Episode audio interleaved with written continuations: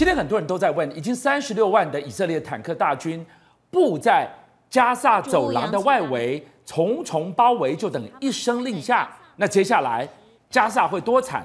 那就得看以色列总理纳坦雅胡会不会是另外一个夏龙。夏龙是谁？他是以色列前总理，他是屠夫，他也是战神。他虽远必诛，他十倍凤凰。中博来告诉我们，以色列要怎么发挥夏龙的推土机精神？这一次让哈马斯没有明天。现在外界都在看哦，到底以色列对于加萨走廊的问题会如何处理？我们晓得以色列呢，他们犹太人的剽悍作风，他们一向是加倍奉还。换句话说，十月七号，哈马斯对以色列发动了这样的一个屠杀老百姓的行动之后，以色列现在决定要把。加萨走廊整个收回来，我们晓得他们现在是陆空夹击，空中的部分他们派出了很多的战斗机，并且以这个飞弹啊来摧毁加萨走廊的很多的一些他们认为哈马斯领导分子疑似藏匿的建筑物。但现在他们决定还要发动地面攻击。那讲到这个，美国的居中协调，还有以色列历来在历史上和阿拉伯周边的这些国家的一个战争。让我们想到过去，其实以色列有一个被号称贝鲁特屠夫、被号称推土机、被号称犹太之王的前总理夏龙。为什么会特别要提到夏龙？因为夏龙就是以色列总理当中历任当中最鹰派的一位。他怎么鹰派？其实要从他的出生开始讲起。夏龙的父母亲都是当初在一九四八年以色列建国之后的武装组织的领导人。他们当时为什么要成立武装组织？因为他爸爸深信，我们以色列在这边建国，一定会跟周遭的所有的阿拉伯国家为敌。他认为，如果要跟他们对抗的话，只有一个，就是靠拳头。所以他爸爸当时呢，率领了这个我们所说的武装组织。那当然，呃，父亲的耳濡目染之下，他也加入。他从一个小连长开始干起，然后呢，一直这样子屡建奇功，最后当到了一个少将。那他当初在一开始加入爸爸的这个武装组织时，他自己后来还有成立了一个叫一零一突击队。我们都晓得，一九四八年以色列复国之后，发生了第一次的这个以巴叫中东战争，以巴也叫以巴战争。但是呢，夏龙毕竟那时候还年轻还小，但是他从连长开始干起，创入一零一突击队之后，在第三次的中东战争，也就是一九六七年的六日战争，他当时就创下了辉煌的战功。他怎么做呢？我们晓得那个时候啊，他大举率领了以寡敌众的以色列军队击败埃及。那时候埃及的军事力量非常强，所以那个时候呢，大家就注意到夏龙这个人。不过，真正让夏龙最后会成为被人家称为叫做“哇，犹太之王”、“犹太人保护之光”的这样的一个人。的的战争是出现在第四次的中东战争，就一九七三年的赎罪日战争。听起来他无一不语，先是六日战争，现在是赎罪日战争。这一次打响了他的名号，变成了他的终身经典的代表作。那为什么会如主持人所说的，这次会让全以色列的人都认为他是以犹太人之光？是因为呢，当时本来夏龙啊已经以少将之姿退役了，但是他一看赎罪日战争，是因为以色列当时是冷不触防的被。埃及给攻击嘛，所以呢，他决定重披战袍，一样用他过去惯有的鹰派手法。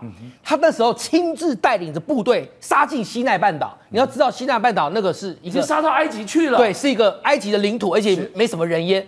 那就算了，他还跨过了苏伊士运河，然后直杀埃及的领土的这个呃本岛，歼灭了他的这装甲师。几乎减免，这个就是我们讲的虽远必诛啊！你居然到了我以色列这个地方来侵门踏户，我就杀得你片甲不留啊！是，所以那一次本来大家以为，呃，我们说的第四次中东战争以哈战争，以色列会失败的，但是就因为夏龙的重披战袍，让以色列反败为胜。夏龙他的每一场战役，看到为什么叫战神？当然非常剽悍。当然，进攻是最好的防守。更重要的一个精神是，他不会轻易的抛下任何一个弟兄。对，是我以色列的士兵，我都要平安的把你救回以色列的境内。他看到了一个精神，叫什么？虽远必诛。可是这四个字的背后，以色列人心中最经典中的经典是这一仗。这个老人是谁？我刚刚为什么一开始会讲说，以色列人的民族的特性就是加倍奉还？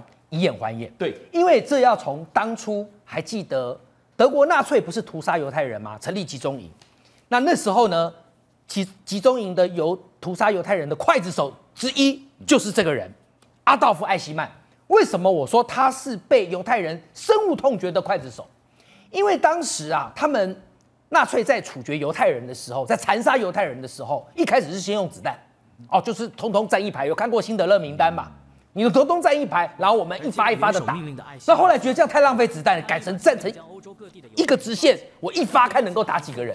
再后来，这个艾希曼直接跟希特勒讲，他说：“我觉得有个方法。”更省钱，他说：“你干脆把这些犹太人的集中营成立毒气室，毒气室是他提出来的。”对，好，那也你现在听到这边就知道，那你就知道犹太人有多痛恨他了。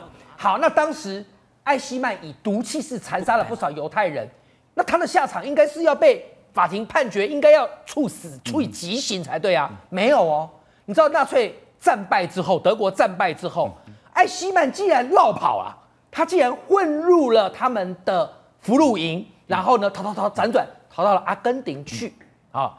那逃到阿根廷去之后，他就隐姓埋名，然后呢，开始啊，就呃在阿根廷这个隐居起来。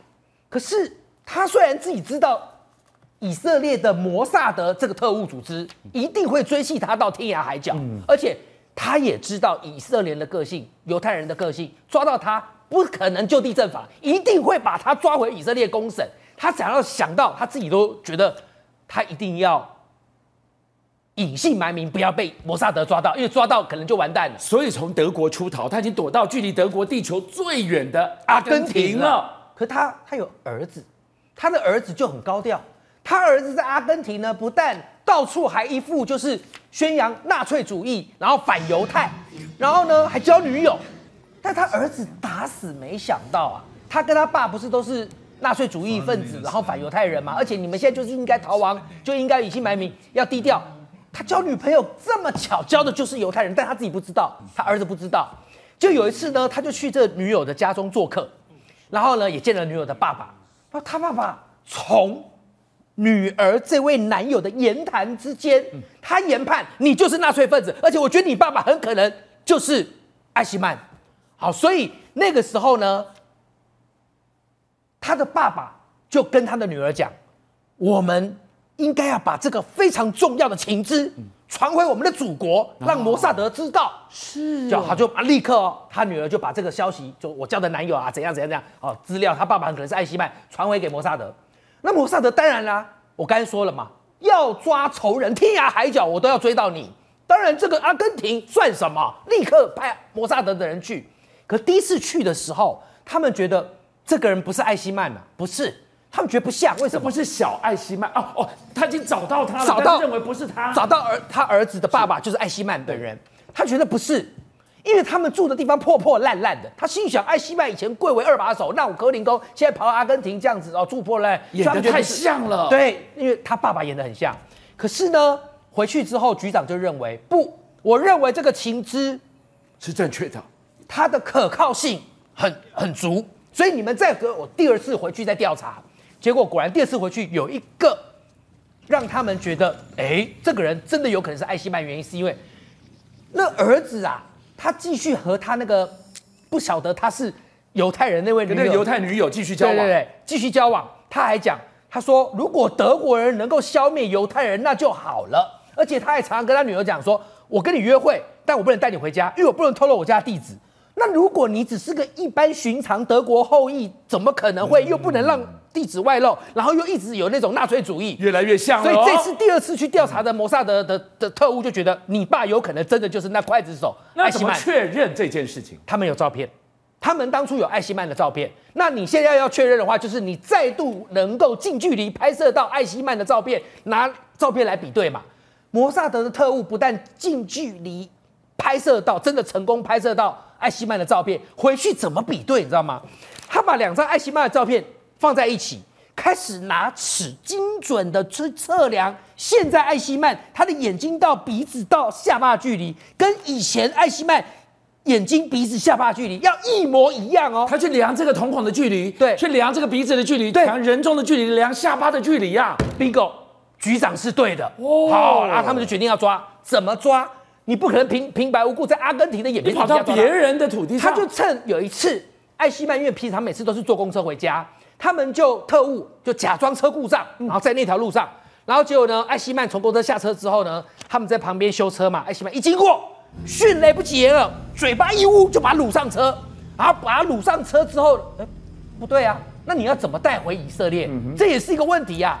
他们都想好了，剧本都写好了，他们趁刚好过一阵子就是阿根廷独立纪念日，各国的外交官都会来庆贺，他们就趁以色列的外交官开飞坐飞机来庆贺的时候，他们就乔装成外交人员，然后把艾希曼押上以色列的飞机带回祖国去。我问各位，为什么不？当场就把艾希曼给杀了。对，对啊，你杀了我写在写完，我就一枪毙了你。就是因为他要在所有的犹太人眼睛底下公开审判他，公开来替犹太人复仇。而且当时呢，他们判他死刑，并将他处死之后骨灰撒在大海，就是要让艾希曼永远回不了德国，也永远别以为可以在阿根廷躲藏起来。最后讲一件事。